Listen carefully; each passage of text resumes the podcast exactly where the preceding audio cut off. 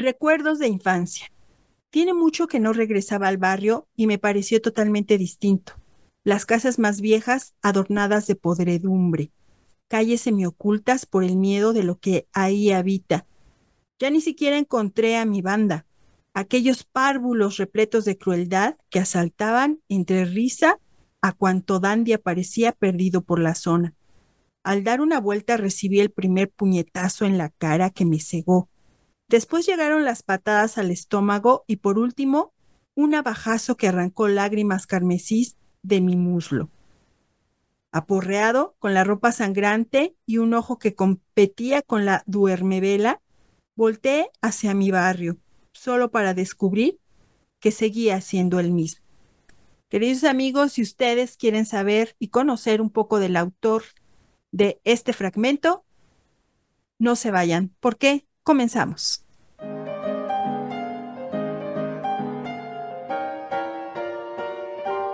Bienvenidos a Entre Libros, Mate y Café con Laura y Javier Estrada. Entre Libros, Mate y Café advierte que las opiniones vertidas en este podcast son de ávidos lectores a quienes les encanta opinar de lo que leen, porque la vida entre libros tiene más vidas.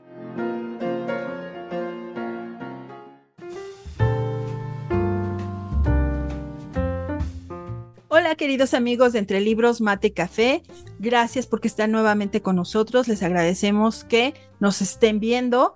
Hoy tenemos un invitado muy especial y como ya vieron, eh, tenemos aquí un libro del, que, del cual vamos a hablar. Estamos con su autor, que en un momento lo vamos a presentar. Y primeramente, Javier, quisiera darte la bienvenida. Hola, hola. Pues gracias nuevamente.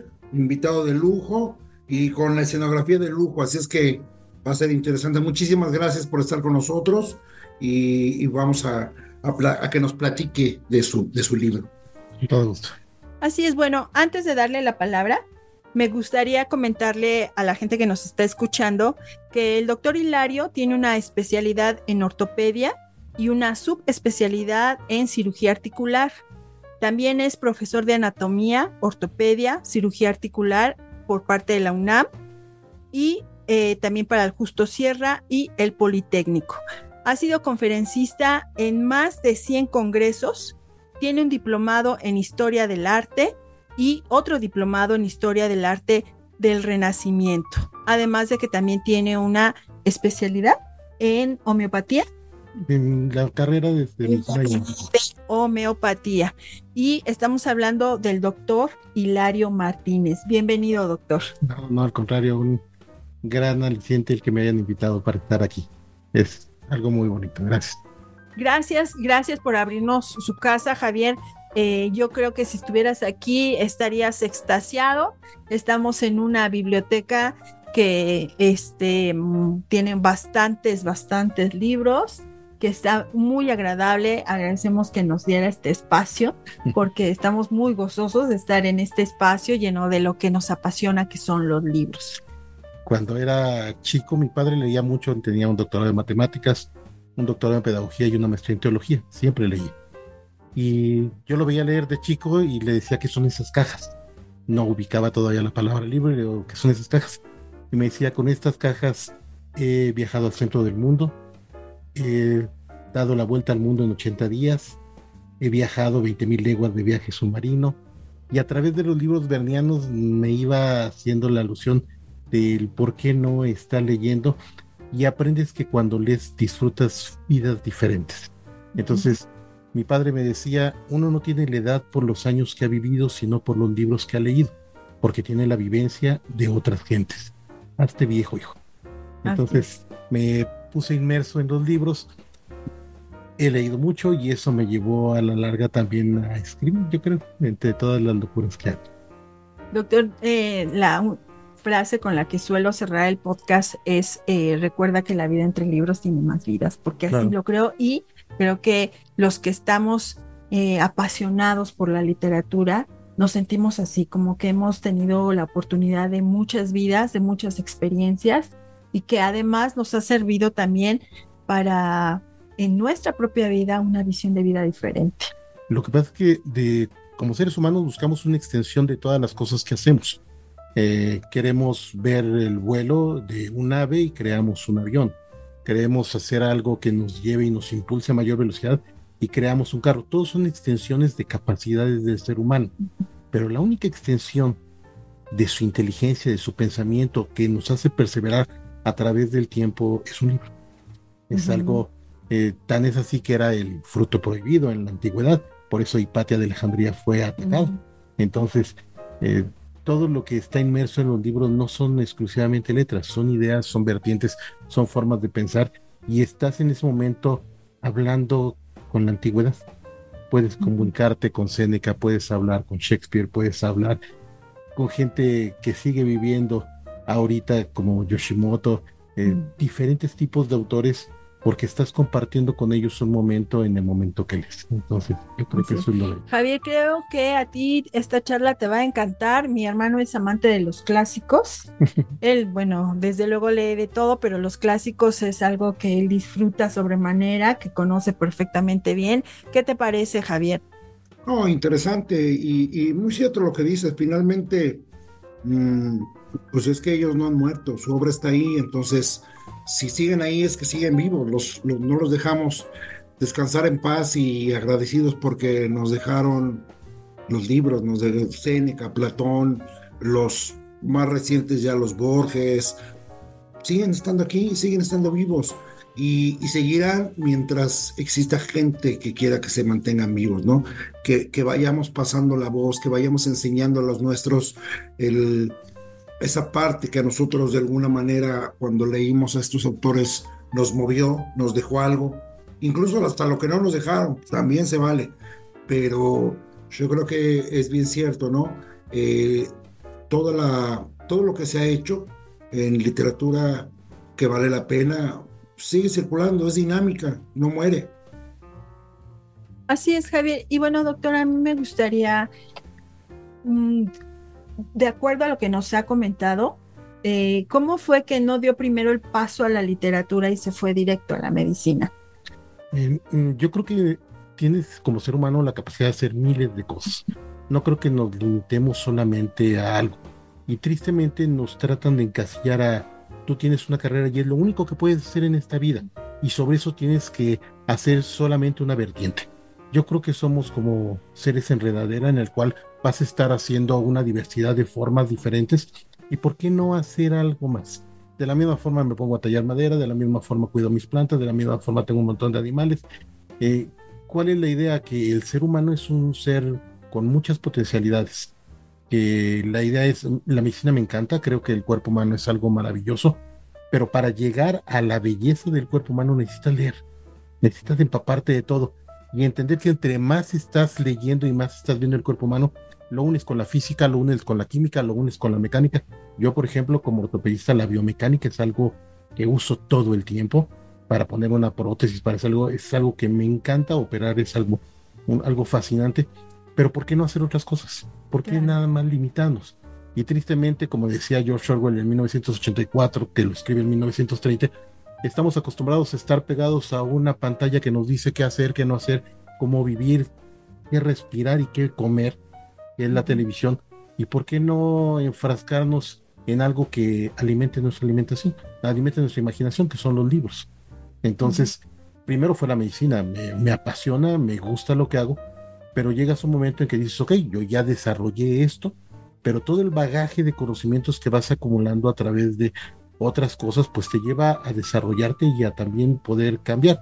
Sigo operando, sigo haciendo lo que me gusta, me encanta, pero también esta vertiente de poder escribir, ¿por qué no poder dejarlo? Y puede que no a todos les guste, un libro y un cuento sobre todo va a ser para ciertos momentos, para ciertas gentes, en los cuales despiertan un sentimiento, en los cuales despiertan una curiosidad, en los cuales van a estar haciendo que en ese momento haya algo que llegue a lo munco de Benfield y nos esté haciendo que realmente funcionemos. Pero esto, esto es algo que todos tenemos la capacidad, pero muchas veces lo único que hacemos es limitar nuestra mente y decir, hasta aquí puedo. Y eh, mi padre decía, en el momento en que piensas que estás en la cima, el único camino que te queda es para abajo. Entonces, no creo que terminemos. Wow, qué gran enseñanza. Doctor, y ¿Usted siente que este, porque me imagino que si desde la, desde pequeño viene leyendo, fue como en paralelo este gusto de la lectura, digamos, no solo de, de la, de medicina, sino de otro tipo, fue, fueron caminando a la par y siente o percibe que haya enriquecido o cambiado su forma de ser, de, de ejercer la medicina, de ver al paciente? Eh, todo el tiempo te estás metamorfoseando. Eh, somos como Frank Kafka, nos vamos cambiando y quizá cambiemos en una cucaracha o simplemente cambiemos con diferentes capas que nos van haciendo que esa amalgama nos lleve a un ser humano diferente. Ni tú, ni yo, ni nadie somos los mismos de hace 10 años. Pero tú puedes tener un bagaje de conocimiento nada más por las experiencias propias que tienes y eso te ha llevado a cambiar a que si lees algo y tienes las experiencias de otra gente. Entonces eso te va a llevar a un cambio diferente. Mi padre cuando era chico y había algún problema no me daba un consejo. Él me daba corazón diario de un niño del mundo de Amisis y ahí veías y te decías, si sigues por ese camino, sabes qué va a pasar. Claro. Los primeros enamoramientos te daba Don Camilo de Giovanni Guareschi, el pequeño mundo de Don Camilo, y te decía, esto es lo que puede pasar si rondas tras una calle buscando a una joven que aunque fallezca sigues amando. Entonces, todo eso te va cambiando y obviamente el ser médico te da la posibilidad de entablar conversación con diferentes gentes. Entonces, Benito Juárez decía hay que ser humilde con los humildes y soberbio con los soberbios. Para poder tener eso necesitas un bagaje de palabra, un bagaje de cultura, un bagaje de conocimiento para poder transmitir. Lograr que alguien aprenda, que es mi otra parte que es profesor, también necesitas tener un bagaje de cultura.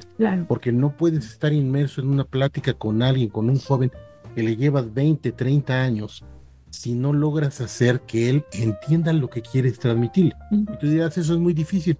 No, en un libro seguimos hablando con alguien que fue hace 500 años. Claro. Y yo sigo leyendo al Quijote eh, y me sigo asombrando y lees la divina, bueno, la comedia, porque era el nombre inicial de la comedia, y después este, que lo escriben, le cambian a la divina comedia como nombre, y se escribió en 1300, y sigues charlando sobre esto. Entonces, no hay, el libro es un fenómeno atemporal, pero también te da el conocimiento de poder hacerte viejo y poder cambiar, hacerte joven. O sea, eh, lo que más se aquilataba en las antigüedades con los romanos, con los egipcios o aquí con los aztecas, era la gente vieja, porque era la que tenía un conocimiento. Pero ese conocimiento lo puedes obtener a través de otras cosas y una muy grande son los libros. Entonces, es, son experiencias vividas. Así es. Y te van cambiando. Javier, aquí me gustaría también tú que pues tienes también esta parte ahí de la ciencia como biólogo, como eh, médico homeópata, también me gustaría escuchar tu punto de vista, si tú si tienes coincidencias con lo que nos acaba de platicar el doctor Hilario. Sí, sí, por supuesto, igual como, como el doctor, eh, mi camino fue la biología. La biología muchas veces me... La, siempre dicen, biólogo marino, no, no, la biología marina no es lo es todo, no todo era, ok, ya me, me, me guió pero no, la biología es todo lo que tiene vida. Los cinco reinos de los seres vivos, ahí está. Y, es fascinante porque cuando estudié homeopatía, me fue muy sencillo, porque el saber cómo, cómo vive, cómo sobrevive, cómo lucha y cómo muere cualquier organismo sobre la Tierra es, es fascinante, ¿no? A veces cuando eh, estaba un poco reacio a la homeopatía porque eh, es complicado cuando uno es gente de ciencia. Yo soy muy apegado a la ciencia, ¿no? Me parece que siempre, siempre he encontrado las respuestas en la ciencia. Y cuando entré a la homeopatía, hoy, hoy todavía no sé cómo, cómo explicar que esas gotitas curan.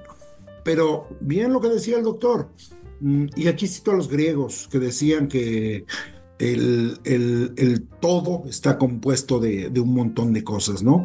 Y, si bien es cierto, eh, no, no, no, no, solamente nos componemos de, o de libros o de música, nos componemos de la gente, nos componemos del vecino, es el que nos enseña a, hacer o no hacer. Y la, y la grandeza del ser humano es el aprendizaje ¿Por qué? Porque eso es lo que hoy por hoy tiene a la humanidad en donde la tiene. El aprender, el ensayo y error y la perfección nos llevan hacia este camino. Como, como decía el doctor, los, los grandes escritos, y yo lo he comentado muchas, muchas veces en los programas, ¿por qué siempre incito a la gente a leer a El Quijote o la Iliada, la Odisea? Y, y, y, repito acá siempre, porque hoy se siguen editando, entonces, ¿qué tiene? ¿Qué tiene que lo ha hecho perdurar en el tiempo? Así es, doctor. Y bueno, eh, llega un momento en que usted, como nos decía, ¿no? Ya, ya, ya hice, ya cumplí cierta parte, ¿no? Del cometido. Y entonces ya, ya tiene este espacio, no solo para leer, para todos los logros dentro de su carrera de la medicina y empieza a, escribir. ¿Es, ¿Es que usted empieza a, a, esta edad o fue paralelo también? ¿Fue algo que fue desde, un, desde hace, no sé, a la adolescencia, a lo mejor comenzando a escribir, o llegó un momento en que dijo, ya, como que ya quiero vaciar lo que yo siento y pienso. Yo creo que ha sido una forma paralela. Yo, por ejemplo, hacía pequeños escritos para mi hijo cuando nace, para mi esposa en ese momento, para mi hija, eh, pero eran escritos, pues obviamente personales que se quedan en uno y que los tiene la familia, este, pero poco a poco hacía pequeñas historias, hacía pequeños cuentos, se los decía a diversas gentes y me topo con que se lo doy uno de los cuentos a mi hermana y mi hermana se los da a un amigo en común que es escritor, tiene muchos libros de minificción, este Manuel Ortiz. Y Manuel Ortiz me dice, oye, esto es una minificción. Digo, pues no, es un cuento que acabo de hacer. Dice, ¿tú lo hiciste? Digo, sí. Entonces me dice, es que deberías de publicarlo. Si ¿Tienes más? Digo, sí, es que me gusta y de repente escribo y lo dejo ahí o, lo mando en un WhatsApp. van cambiando las formas de las tecnologías. Entonces, eh, eso me llevó a estar escribiendo y a seguir escribiendo cuentos, pero a guardarlos. Porque antes se escribían y, se perdían, no, no, no había algo que lo retuviera como tal o no le saquilatas el valor que puede llegar a tener. Y no un valor monetario, sino un valor en ti, en decir qué pasó en ese momento que me llevó a escribir una pequeña ficción de esto, porque muchas veces leo parte de estos cuentos y digo, pues estoy medio loco porque no sé qué estaba pensando en ese momento para hacer un, un cuento de estos. Pero mmm, la minificción te da la oportunidad de hacer pequeñas historias, pequeños destellos, pero la vida son pequeñas historias. Así es. Todos los días nos levantamos con la idea de ver qué pasa en este día bello, cómo nos levantamos, cómo hacemos un nuevo despertar. Eh, amanecer es amar nacer es nacer un día más y volver a tener y volver a experimentar y volver a checar. ¿Y por qué no eso que experimentamos de una forma vívida o imaginaria? ¿Por qué no escribirlo y trasladarlo a un cuento? Entonces, eso fue parte de lo que hice. Entonces, empecé a juntar cuentos. Tengo, escribí este libro, pero sigo escribiendo cuentos, minificciones, con la idea de en un tiempo volver a hacer otro libro, volver a publicarlo, no por el gusto de o tener un ego, sino por el hecho de ¿por qué no hacerlo? ¿Por qué no dejar algo, un granito? Si a alguien le gusta alguno de los cuentos, si a alguien le sirve alguno de los cuentos, porque son momentos en los cuales para alguna persona puede serle algo útil el saber que alguien tiene el mismo tipo de pensamiento raro que uno. Entonces, es dejar y es amalgamarse con otra persona y en ese momento saber que estás teniendo una comunicación recíproca con ellos. Excelente. Ay, perdone, perdón. Bueno, doctor, eh, yo ya leí, yo ya leí parte de esto. Eh, aquí les muestro. Eh, dije, voy a seleccionar algo de lo que me guste y bueno, como podrán ver, seleccioné muchísimos porque efectivamente cada página es algo diferente y te sorprende. O sea, yo encontré páginas donde incluso están con voz de mujer. Así es. Encontré páginas de niño, encontré también eh, de repente una narración cuando viene uno de leer algo así medio que el final te sorprende porque puede ser este crudo, pero de repente hay un final que te hace reír. Entonces, se llama vuelta de tuerca. Tú haces una pequeña historia y esa historia debe tener ciertas partes y al final rompes con la estructura porque el pensamiento que uno tiene, porque tú vas teniendo, cuando estás leyendo, estás teniendo el pensamiento de lo que está pasando y al final rompes esa forma de pensar y puede ser algo divertido, puede ser algo fugaz y es algo que también te puede hacer simplemente pensar en formas diferentes. Pues no sé si tenga que ver que ustedes, eh, este, tiene ahí que ver con la biomecánica o qué, pero esa vuelta de tuerca que le da a sus escritos están sensacionales. A mí me gustó mucho ese, ese estilo y me gustaría saber cuál fue el proceso cuando ya hizo una selección porque, bueno, se van juntando, se va juntando, pero ya a la hora de, de, decir, bueno, ya vamos a, ya voy a publicar, editar, ¿cómo es que se llevó ese, ese proceso de selección? Conseguí un editorial, eh, simplemente fue un día que dije, tengo que escribirlo, tengo ya que depositarlo, conseguí un editorial, ellos me pidieron 150 eh, cuentos, estos mismos cuentos que estuve juntando, me pidieron este, una imagen, esa imagen que está en el libro, es un dibujo de mi hija. Ella se dibujó en, en la computadora y ese es uno de los diseños que ella hizo y me gustó mucho. Entonces ella es la diseñadora de ese de imagen y ya después este, empecé a, juntarlos. Te hacen una revisión primaria y después de esta revisión primaria te hacen una segunda revisión para ver si hay cosas que están bien o mal. Y ya, es, es todo y haces el proceso de, de, editar. Para mí fue algo bonito, algo padre, porque es realmente una idea que tenía desde hace tiempo cuando empecé a escribir. Sería padre tener en algún momento un libro. Se dice que el hombre debe de escribir un libro, debe de educar a un hijo, debe de sembrar un árbol. Plantas he sembrado como no tengo ni idea. Tengo dos hijos increíbles que creo que su educación ha sido eh, buena porque son seres de bien. Simplemente lo que pido, no pido una carrera, una especialidad, una profesión, no pido que sea gente de bien entonces, aunque en forma indirecta, al ser médico, escribes una tesis, escribes artículos, haces diferentes cosas, este, quería escribir algo diferente y algo que, que fuera mí. Entonces, este, bueno, de esto que está aquí, doctor, ¿nos quiere leer algún? Le doy uno, este lo hice ah, hace muchos años, lo hice para mi esposa, se llama Negrera. Mm. Hasta que leí de las sirenas, nunca sospeché que ya era una, ¿sí? Solo sé ahora que pueden estar fuera del lado. Pero debo confesar que en la escuela su voz fue lo que me convulsionó de amor. Me quedaba atrás del salón de canto a escuchar cuando las notas jugaban con su bajo vientre y su pecho en esa forma seductora. Esa llama de sonidos me mostraba a mí, neófito del sexo, que estaba perdido entre sus muslos aún antes de probarlos, y de esa forma me atrapó. Ahora, casado, trabajo de sol a sol, solo por la promesa incumplida de que algún día volverán sus cantos, pero nada. Mi preocupación para con la sociedad es por mi hija. La otra vez, al pasar por su cuarto, le escuché murmurando una canción de amor para un esclavo futuro. Bueno, pues parece que se repite la historia. Javier, tú tuviste la oportunidad de leer algo también. Sí, sí, sí, algunas cositas. Este, este en especial me, me parece bastante bueno, bastante cíclico y, y me parece que finalmente la vida siempre vuelve al principio. hoy por hoy nos, a veces nos asombramos, el imperio romano, los reyes, eh, no ha cambiado mucho. O sea, el poder sigue estando en algún lugar, se llama diferente, el Senado, el presidente, no cambia mucho. Las guerras siguen existiendo y seguirán existiendo de una u otra forma. ¿Por qué? Porque la naturaleza de la humanidad es esta, ¿no? De tentar el poder. Y, y no, no hay nada tan nuevo son solamente las formas, los tiempos y los elementos con los que ocurre, ¿no? Y en el caso de, de esta fascinación por los libros o por escribir, eh, me parece que no hay nada más personal que lo que uno quiera hacer y quiera sentir.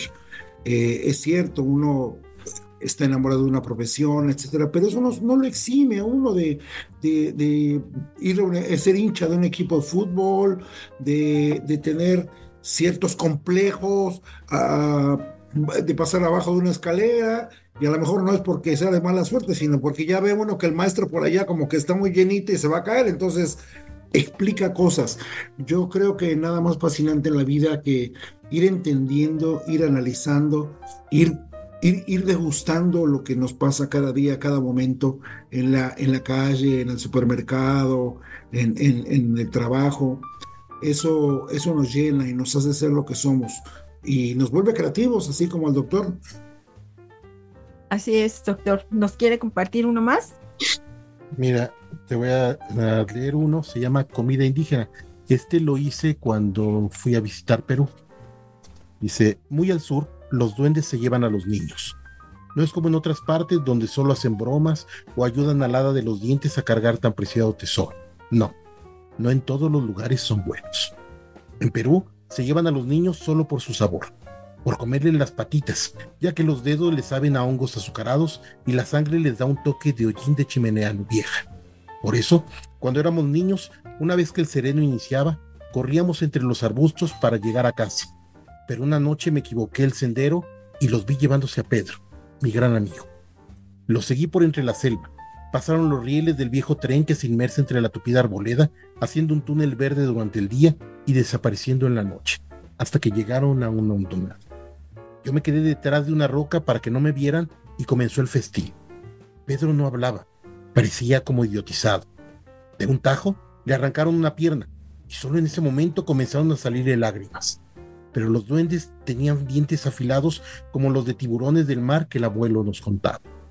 Después desprendieron sus brazos y abrieron su pecho. La panza de los tres duendes solo crecía de una manera amorfa, tumoral, como pequeños sacos de un saco viejo y maltrecho.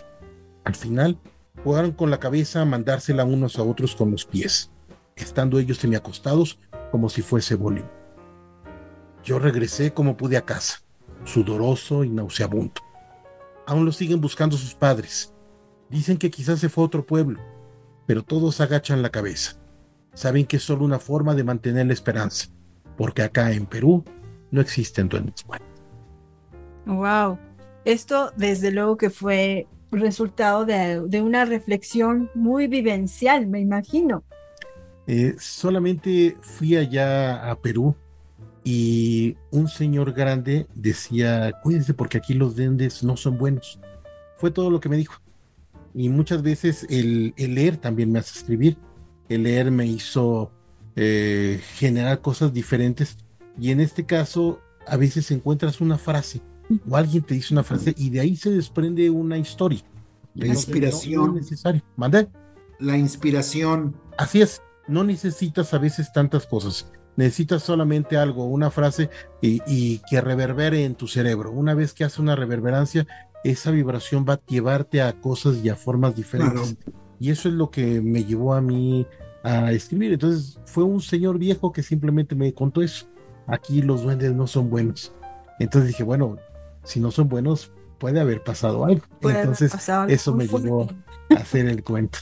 Muy bien, doctor. Sí, bueno, y también a mí me gustaría preguntarle, doctor, eh, ¿qué pasa cuando ya viene todo este proceso de selección y, y, ya la editorial le dice, vamos con tu libro, ya tenemos la portada, ¿Qué sentimiento hay en usted cuando por fin llega esto? cuando ya llega en forma física es, es un logro. Es el poder decir, pude crear algo, pude dejar algo, que puede ser algo mínimo, puede ser algo que llegue a tres, cuatro gentes. Eh, yo en Facebook tengo creo que cinco o seis amigos, no sé. Mi hijo me dice que tiene como mil, le digo, pues yo con mis amigos por lo menos los veo y hablo con ellos, tú no tienes muchos amigos, creo. Entonces, este, quizá puede llegar a poca gente, pero esa gente a la que llega para mí es dejarles un fragmento de mis locuras. Y hay mucha gente que me conoce en una fase de profesor, gente que me conoce en una fase quirúrgica, gente que me conoce como padre. Y por qué no conocer una faceta diferente de lo que uno puede llegar a ser. Entonces, para mí fue lograr dejar algo. Y fue un gusto enorme poder decir, ah, ya hice un libro, porque toda mi vida he estado inmersa en libros. Entonces, sé que cuando yo leo algo, quizás no conozca ese autor, pero esos pequeños fragmentos, cuando uno lee, te dejan algo. Claro. Eh, cuando leí El Golem de Gustav Meiring, decía, es increíble que un ser gigante con solo quitarle una letra cambie de vida a muerte y todo. ¿Te imaginas todo eso? y dices, bueno, ¿y, qué pensaba? Gustav Mary no escribió diciendo voy a hacer esto con la idea de que todo mundo compre mi libro y todo esto. No, la idea fue simplemente sacar un poquito de todo lo que uno y el cerebro va vomitando y diciendo tengo que plasmarlo en algún lugar. Y tiene que quedar, ¿por qué? Por el gusto de, de haberlo hecho nada más. Así es, es como, bueno, a mí, a mí también me han preguntado que cómo, cómo fue el proceso creativo en, en mi libro y, y algo que yo he comentado, pues es que es muy vivencial, ¿no? Como que a veces incluso el sonido del aire en la ventana, el chiflido, el silbido, y hace que uno pueda imaginar, pensar, recrear o a lo mejor regresarse en el tiempo. Y entonces genera un sentimiento, genera recuerdos. Eh, hay eh, queremos a lo mejor entrelazar historias eh, por todo lo que hemos vivido cuando hemos tenido ese sonido, es, ¿no? Es como cuando comemos. Muchas veces la comida simplemente es añoranza. Podemos comer lo mismo que comimos de niño, pero esa comida de niño te llevaba a toda una imagen de tu abuela sirviéndote, de alguien que estaba acompañándote, de vivencias. Entonces lo mismo pasa con los libros. Puede que todos los cuentos no sean para todas las gentes, hay gente que me dice es que tus cuentos son extraños porque necesitas un bagaje de cultura diferente. Le digo, no, no es cierto. Lo único que necesitas es tener el gusto por leer y que ese cuento, que esa historia en un momento dado vibre en ti. Claro. Si vive en ti y te lleva a un nuevo sentimiento, a una nueva forma de pensar, adelante. Entonces, es como, como el arte, o sea, tú no pintas o la gente que pinta no lo hace por el hecho de eh, yo quiero hacer la Mona Lisa y quiero hacer algo que trascienda, ¿no? Este Leonardo ni siquiera la presentaba, es una pintura con la cual fallece a su lado.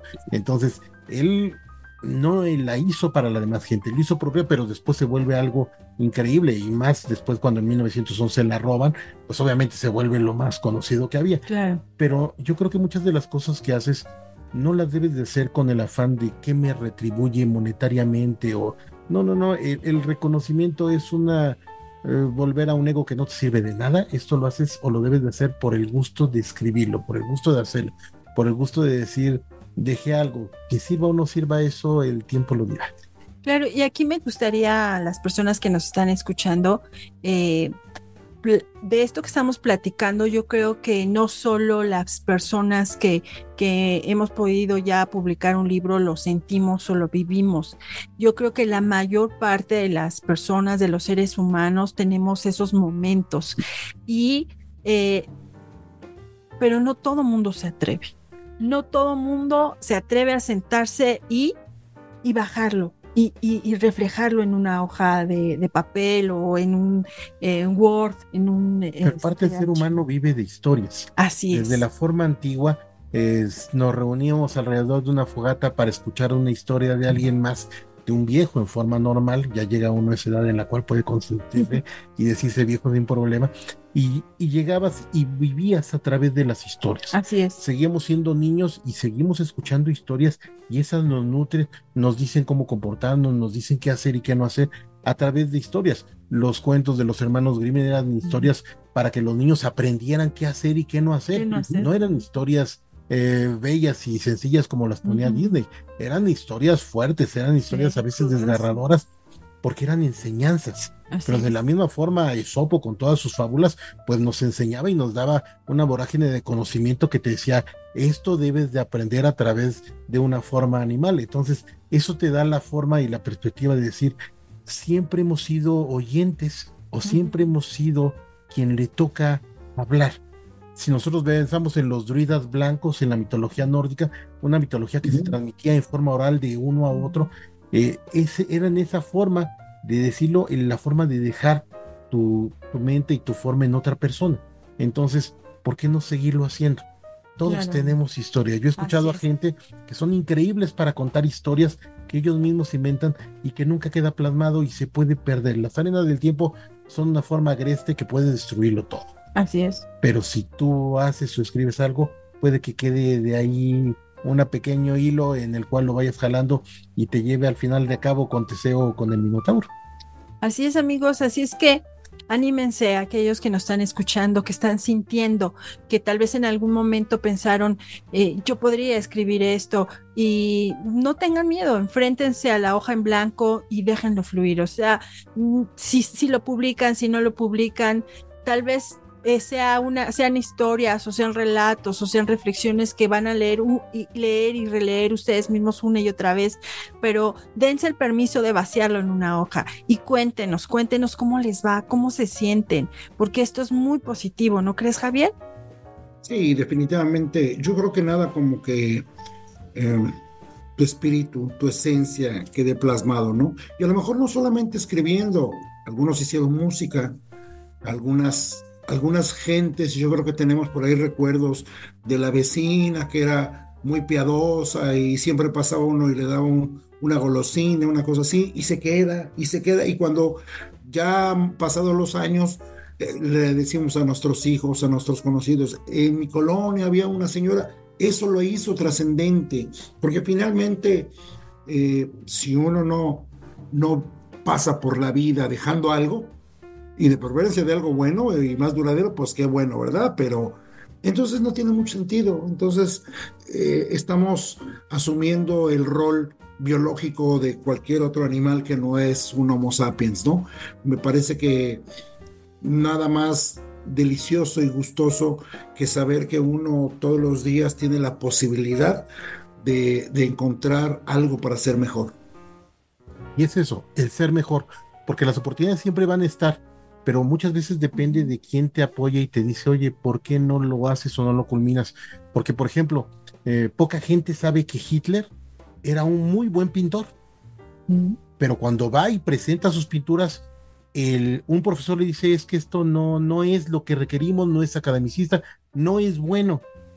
Y entonces, pues se va a la zona militar y es el Hitler que conocimos, en lugar de haber sido el Hitler pintor. El mismo maestro que a Egon Schiele le dice, no sirve, pero Egon Schiele le dice, a mí no me interesa, lo que hago me gusta a mí, y sigue haciendo sus grandes pinturas. Entonces, eh, toda la vida son decisiones, son momentos, y ¿por qué no escribirlo? ¿Por qué no hacerlo? O sea, lo que dijiste es algo muy cierto. Eh, no cuesta más hacerlo. Simplemente es atreverse. El no ya lo tenemos ganado. Estamos tan acostumbrados a vivir con la idea de puede haber un fracaso. El fracaso está desde el momento en que no lo haces. Exactamente. Entonces, ¿por qué no intentarlo? Lo más que puede pasar es que lo tengas tú y va a ser algo que vas a atesorar de por vida. Sí, y los hijos, y, porque bueno, eh, aquí también me gustaría que nos platicara la familia, cómo lo, cómo, qué, qué, cómo lo toma, cómo lo leen, hay estímulo de parte de la familia. Yo creo que sí, eh, digo, ha habido lectores, mi hermana es alguien que lee mucho, este, mis hijos también les gustó, pero pues yo creo que lo vieron así como, ah, ya escribiste todas las locuras que todo el mundo todo el tiempo nos cuentas, porque escribió un cuento y yo se los leo a ellos para ver si, si les gusta, si les atrae y todo. Y algunos de ellos me dicen, no, estás muy loco, ¿para qué diablos escribes eso? Y no, no, no lo ubican así. Y veían, yo creo, llegar que, que el momento en que yo escribiera todo esto. Entonces, y aún ahorita sigo escribiendo, sigo haciendo y se lo sigo mandando para ver si les gusta o no. Pero yo creo que el primero que le debe gustar es a ti. Claro, por supuesto. Entonces, tú debes de escribir para ti, para llenarte de ti, para crecer. Eh, cuando hice el segundo diplomado de historia del arte, mi hijo me decía, bueno, ¿qué nos quieres demostrar ya? ¿Para qué? Digo, es que no es para ti, esto es para mí, esto es para llenarme, esto es para seguir creciendo como ser humano. ¿Por qué? Porque eh, eso de nacer, crecer, reproducirse, eso queda solamente en el Homo, y puede ser un Homo erectus y terminar como un Homo cromañón, pero no nos volvemos Homo sapiens. O sea, desde la primera ser que se puede levantar, que no era este Lucy, era un ser anterior que se llamaba este Tomai, que significa esperanza de vida, porque el agujero occipital está hacia adelante, por lo tanto puede erguirse. Eh, desde esa forma de ser, de las primeras formas, de lo que hablaba Edmond Murray en El Mundo Desnudo, de lo que hablaba Laine Morgan en Eva Desnudo, siempre hemos tenido algo increíble que se llama curiosidad. Y esa curiosidad por creer, por conocer, por crear, es lo que te hace llegar a un mundo diferente. Sí. Pero todos lo tenemos. El querer escribirlo, el querer basamentarlo en unas letras, eso es algo que debemos de lograr hacer en diferencia. Y al fin y al cabo, los papiros que tenía eh, en el mundo de, de, de Hipatia, de Alejandría, pues siguen siendo recordados a la actualidad.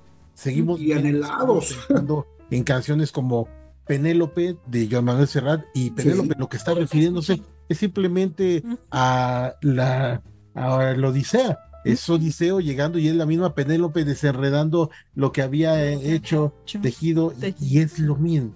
o sea, al fin y al cabo, quizás no haya tantas cosas nuevas, pero nuestro presente nos va cambiando para cambiar esa forma de presentarlos y dar una versión diferente de la vida. Así es. Si, si esto fuera nada más preservar, no tendría mayor caso. Eh, Mercedes Sosa decía, no es nada más mantenerse, no es nada más, eso no es honrar la vida. Entonces honrar la vida es algo diferente, es tratar de hacer las cosas bien, de preservarlo y de dar algo a todos los demás. No, no hay más caso. Así es. Bueno, y volviendo al libro, antes de que se nos vaya a ir eh, un poco el tiempo, sí me gustaría que nos, que le dijera a la gente que nos esté escuchando dónde se consigue el libro, dónde lo pueden adquirir. Se puede conseguir por Amazon o se puede conseguir en la librería del ermitaño.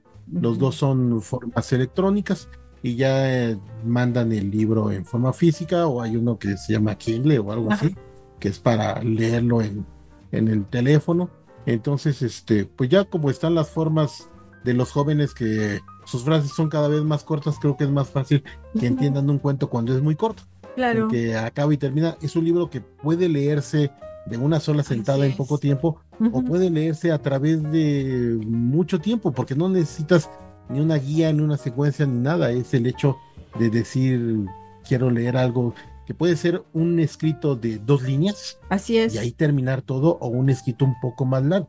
Al fin y al cabo son minificciones o microficciones lo que se escribe, entonces son en pequeñas palabras, pero es lograr dar algo, es lograr que ese algo penetre en la demás gente. No necesita ser tan largo. Entonces es lo divertido. así es. Y bueno, ya yo, yo que ya leí eh, este libro, este, bueno, pues sí, sí tiene, pues lo ha dominado bastante bien. Yo quisiera leer este. Se llama Casino. La vida juega con un as bajo la manga. Mientras nosotros avanzamos una a una, las canicas en el tablero de damas chinas, la muerte nos da jaque mate con el caballo de Troya. Aquí hay una clara muestra de lo que nos acaba de, hablar el doctor de, y, de verdad que yo sí lo admiro muchísimo porque cuando charlábamos para, para acordar esta entrevista, a mí, a mí me cuesta trabajo ser este, breve, concisa, como que yo empiezo a escribir y me voy, este, como hilo de media y luego tengo que releer y releer para, para revisar, ¿no? Que, que sea algo que, que agrade, que, sobre todo a mí también. Entonces, ¿cómo, ¿cómo fue que se logró dominar esta técnica? Yo creo que no es cuestión de que domines una técnica, simplemente llegas a ella y te gusta.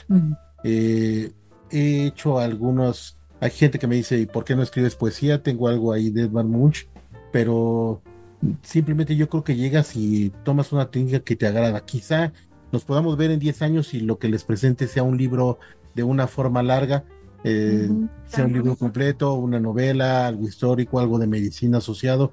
Podríamos hablar, por ejemplo, de Isaac Asimov, un gran científico, pero sus libros que son de ciencia ficción son increíbles. Sí. Pero de la misma forma, sus libros de historia, sus libros de física, de química son también increíbles. Entonces, yo creo que de la misma forma que uno va escribiendo, también va metamorfoseándose y va cambiando y quizá en un tiempo, pues ya no sea cuento corto lo que escriba. Y quizá haga otra cosa, quizá me ponga a pintar, vuelvo a lo mismo. ¿Por qué no hacer cosas diferentes? Claro, claro. La invitación el día de hoy para la gente que nos está escuchando, creo, y no sé si, si estamos llegando a esto, es atreverse, es darle salida a todo lo, todo ese potencial que como seres humanos en nuestras emociones, en nuestro intelecto tenemos dentro, y eso lo tenemos todos. Sí. Atrevámonos. Creo que hoy el mensaje es atrévete atrévete, porque también al final del día, si llegas a algo concreto como esto, qué bien. Y si llegas a, la, a, solo el, el poder plasmar y dar luz a tus ideas que a lo mejor están ahí revueltas, confundidas, tus emociones, y el bajar en una hoja en blanco todo esto, a lo mejor para lo que te va a servir es para hallar el rumbo, ¿no? Para tomar incluso hasta una decisión. Puedes escribir una carta y en esa desbordar tu corazón. Entonces no necesitas hacer algo plasmado como tal en un libro, pero la gente puede desarrollarse y demostrar habilidades en escultura, en pintura, en arquitectura, en diferentes cosas. El caso es seguir creciendo como seres humanos. que no nos atrapemos las manos y digamos lo único que puedo es esto que me preparé o en esto que trabajo. Y no, no, no, eso no es, no puede ser la limitante, no debe de ser la limitante. Así es. Entonces, es seguir creciendo y seguir creando. Javier, algo que tú normalmente nos, nos sueles eh, comentar es que tú, tú, tú, dices que el conocimiento no es importante, lo es todo, Javier. Y en sí. este caso, cuéntanos por qué es importante ese conocimiento a la hora de, por ejemplo, poder lograr hacer obras como esta? Porque eh, eh, tanto las vivencias como lo aprendido eh, te generan un conocimiento, un conocimiento con que te lleva a las respuestas y a las causales de las cosas. Y nada mejor que te puede pasar en la vida es que darte cuenta cuántas posibilidades pueden existir. Nadie es dueño de la verdad.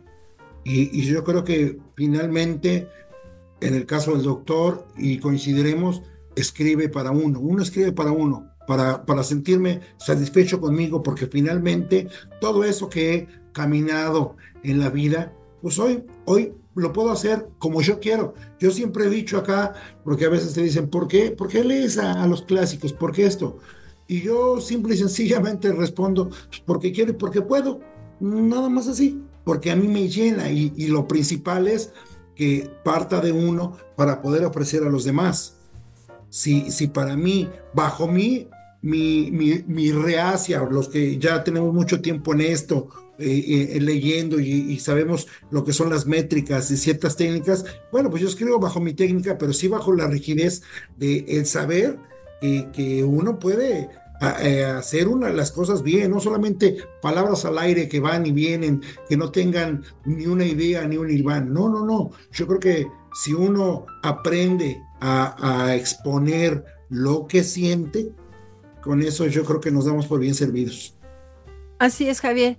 Bueno, y ahora me gustaría saber qué sigue, doctor. Ya estamos aquí con este esto ya en las manos, pero ¿qué sigue? Yo sigo escribiendo, sigo haciendo eh, minificciones, es parte de, de, uno, o sea, ya es, es algo, muchas veces de joven lo pensaba, hacía historias raras, pero obviamente se van perdiendo hasta que tomé la decisión de irlas plasmando y de irlas guardando, y de la misma forma sigo escribiendo. Uh -huh. Y yo creo que hay formas de, de permanecer. Puedes tú no tener una plática tan grande con muchas gentes y tener mil amigos y estar con todos ellos todo el tiempo, pero ¿por qué no ser amigo de uno mismo y platicar con uno mismo y escribirle a uno mismo en poder dejar algo?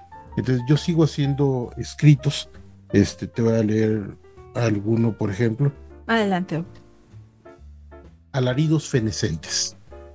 El gato se comió la luna. Siempre dijo que lo haría, pero la verdad, nadie de nosotros le creímos. Pensamos que era un gato como cualquier otro, pero realmente cumplió su promesa y ahora sabemos que haberlo dejado vivir fue la más certera decisión. Actualmente, pululamos por las noches tristes, ni un solo aullido se escucha, ya que quien nos motivaba era el gran ojo blanco que brillaba en la oscuridad. A paso del tiempo, y nos hemos organizando haciendo rondines en busca de aquel gato. Le abriremos la panza, sacaremos la luna y aullaremos en paz. Wow. Excelente. Wow. Una belleza. ¿Ya tiene otro este compilado de, de, Pues yo creo que llevaré unos 40 cuentos. Mi idea es otra vez formar otros 150 como esto y volver a escribir. Obviamente los vas leyendo y algunos los vas eliminando porque dices, no, no creo que llegue a toda la gente y parte de lo que escribes lo escribes en ciertos momentos. Uh -huh. Entonces, en esos momentos de tristeza y todo es como eh, los pintores negros, que en sus periodos de mayor borrachera cuando hacían sus mejores eh. pinturas. Entonces va a depender de, de, tu estado de ánimo y hay cuentos que dices, solo yo lo entiendo porque depende de una vivencia momental en, en, en ese instante.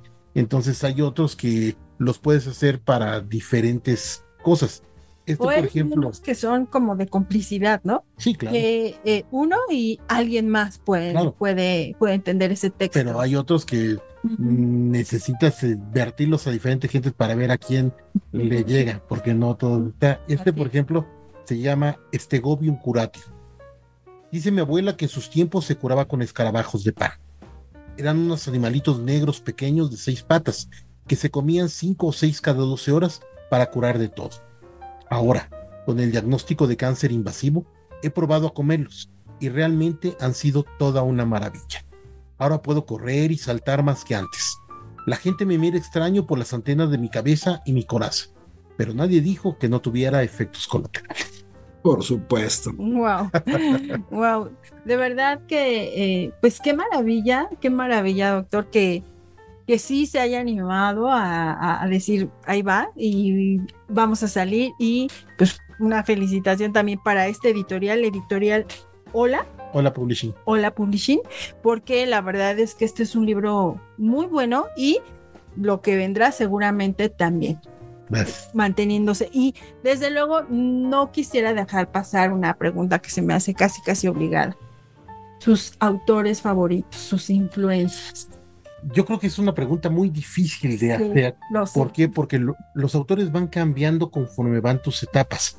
Hubo un tiempo en que leí solo clásicos, otro tiempo en que dije, bueno, yo quiero leer cierto tipo de libros y leí solo japoneses, Murakami, Yoshimoto, Kawabata, este, otro que leí italiano, o sea, el, libro negro de Gog, Giovanni Guareschi, Papini.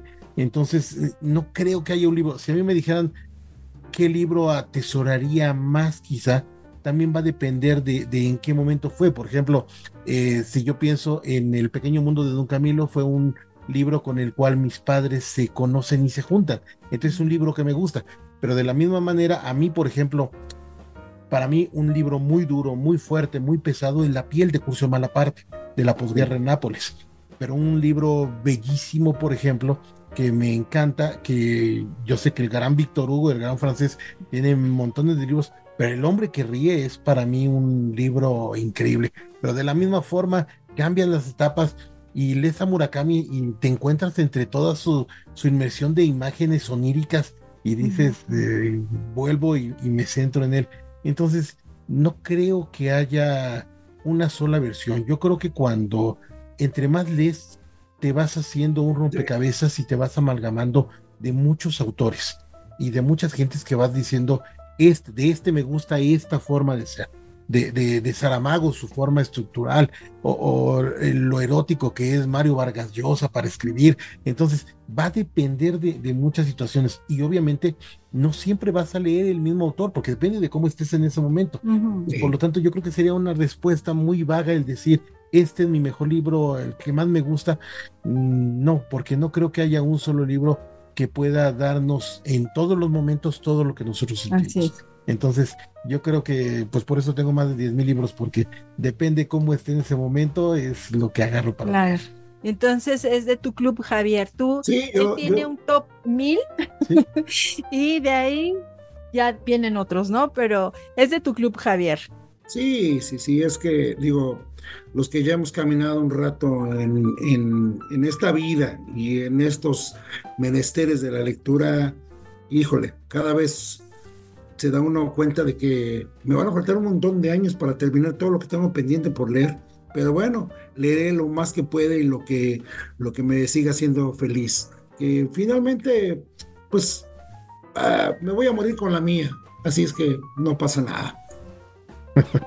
Así es, yo en lo personal, eh, sí, también, es, muy, muy difícil. Yo, yo recuerdo, uno de los libros que recuerdo con mucho cariño es El maravilloso viaje de Nils Holgersson, que, que lo leí pues, en, la, en la primaria, entonces, pero fue un libro de ensoñación para mí. O sea, hasta la fecha sigo eh, recordando esas imágenes que construí en mi cabeza de esos tapetes de colores que, que se veían cuando iban volando, ¿no? Entonces, eh, es sí, efectivamente, hay diferentes etapas en la vida en las que uno tiene diferentes autores. Hubo un momento en que para mí el boom latinoamericano fue muy importante, muy importante y, y formó gran parte de mi identidad entonces, sí, es, es complicado. Lo, lo importante es leer y disfrutar. Disfrutar lo que estamos leyendo. Y gracias a Dios que existe cualquier cantidad de autores, de corrientes literarias, de eh, a quien le guste el terror, a quien le guste el suspenso, a quien le guste el romance, en fin, hay toda una gama impresionante que en la literatura podemos encontrar todos un lugar donde extasiarnos. ¿No es así, doctor? Sí, Sí, y, y, es que depende de eso. Yo, por ejemplo, yo no leo terror, tengo una imaginación muy buena y no voy a dormir. pero, por ejemplo, tú puedes leer cosas románticas muy bellas, eh, puedes estar leyendo ciencia, puedes estar leyendo historia y todo te va a servir de bagaje, todo te va a dar un conocimiento extra. No hay algo malo para leer. Con el tiempo tú vas a decir, bueno, mi tipo de lectura es más sobre esto, pero tú puedes leer a una Isabel Allende y embelezarte con la forma tan rica de vertir el amor, ¿sí? O, puedes leer eh, a Yoshimoto y, este, o, y ver cómo todo el amor se puede desenredar en solamente ver cómo la otra persona se está preparando una taza de té. Algo tan sencillo y en eso vertir una serie de escrituras tremendas. Entonces, no hay una forma, no hay una forma escrita de qué te debe de gustar. A mí no me gusta cuando mucha gente dice, recomiéndame un libro y todos dicen 100 años de soledad. A ver, a ver, a ver. Primero, ¿qué te gusta? ¿Qué quieres leer? ¿Cómo estás? Porque no es un libro sencillo y más para empezar. No, no. hay que empezar por una forma sencilla que te atraiga, que te atrape. Es, yo siempre les digo, lean Seda, de Alessandro Barico, el gran italiano. Es un libro que acabas en hora y media, dos horas, pero te deja con ganas de leer algo más. Entonces, eh, eh, son formas diferentes de poder ver los escritos. Todos, todos ellos te llevan a algo importante. Eh, ¿Y qué dejamos sobre ellos? Entonces, aquí la idea es tratar de dejar algo, tratar de decir, de la misma forma que dices, hay muchas vertientes de cosas que le pueden gustar a alguien, probablemente a alguien este tipo de estructura de cuentos cortos de minificción sea su atrayente y los lleve a leer algo más. A mí, por ejemplo, me fascina Harry Potter, no por el hecho de Harry Potter, por el hecho que hizo leer a toda una generación de jóvenes. Eso me parece increíble.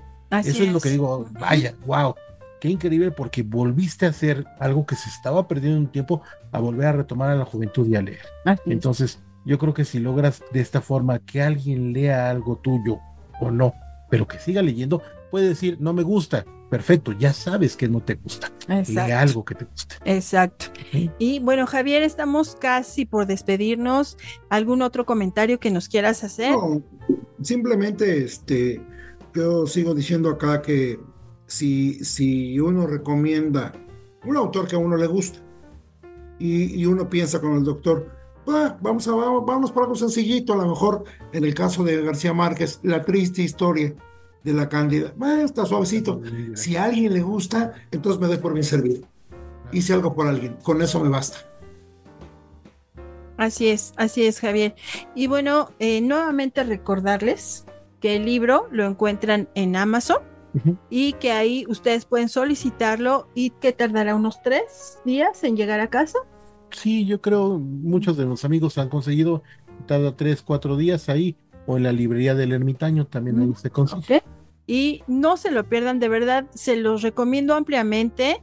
Eh, yo lo leí, que es lo que le comentaba al doctor, y eso porque me hice un mate, me senté muy serena ahí en, en mi sillón, escuchando algo de música y me la llevé relajadita y lo leí en hora y media. Así es que es un libro que, que te atrapa y una vez que empiezas quieres ver qué sigue, qué más, qué más, qué más, qué más hay, porque además te sorprende, hay, hay relatos que son muy divertidos, hay relatos que te, te, mueven el tapete con el final y de verdad que les va a gustar muchísimo, yo lo he disfrutado mucho, mucho doctor y bueno, también eh, quisiera ya que es su primer libro publicado, yo quisiera obsequiarle mi primer libro, libro publicado, que igualmente pues aquí hay gran parte de lo que, lo que ha pasado por mi mente, mis emociones, mi corazón y mis vivencias. Muchas gracias. Y queridos amigos, les recordamos que eh, nos sigan, por favor. Eh, recuerden que estamos en todas las redes sociales,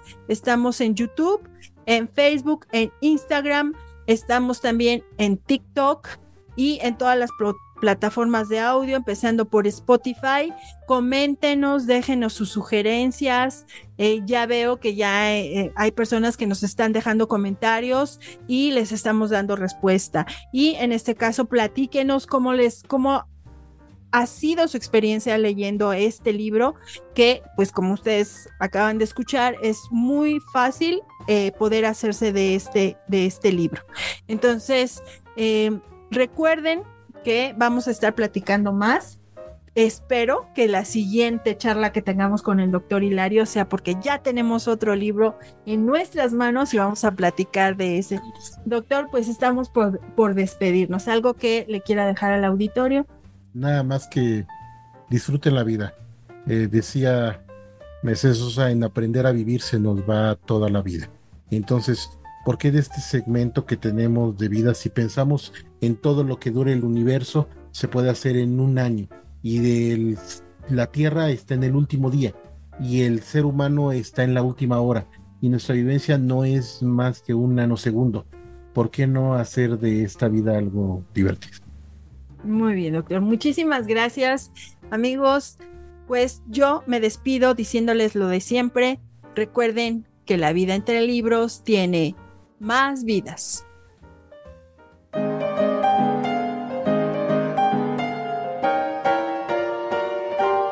Esto fue Entre Libros, Mate y Café con Laura y Javier Estrada. Gracias por estar con nosotros. Hasta la próxima.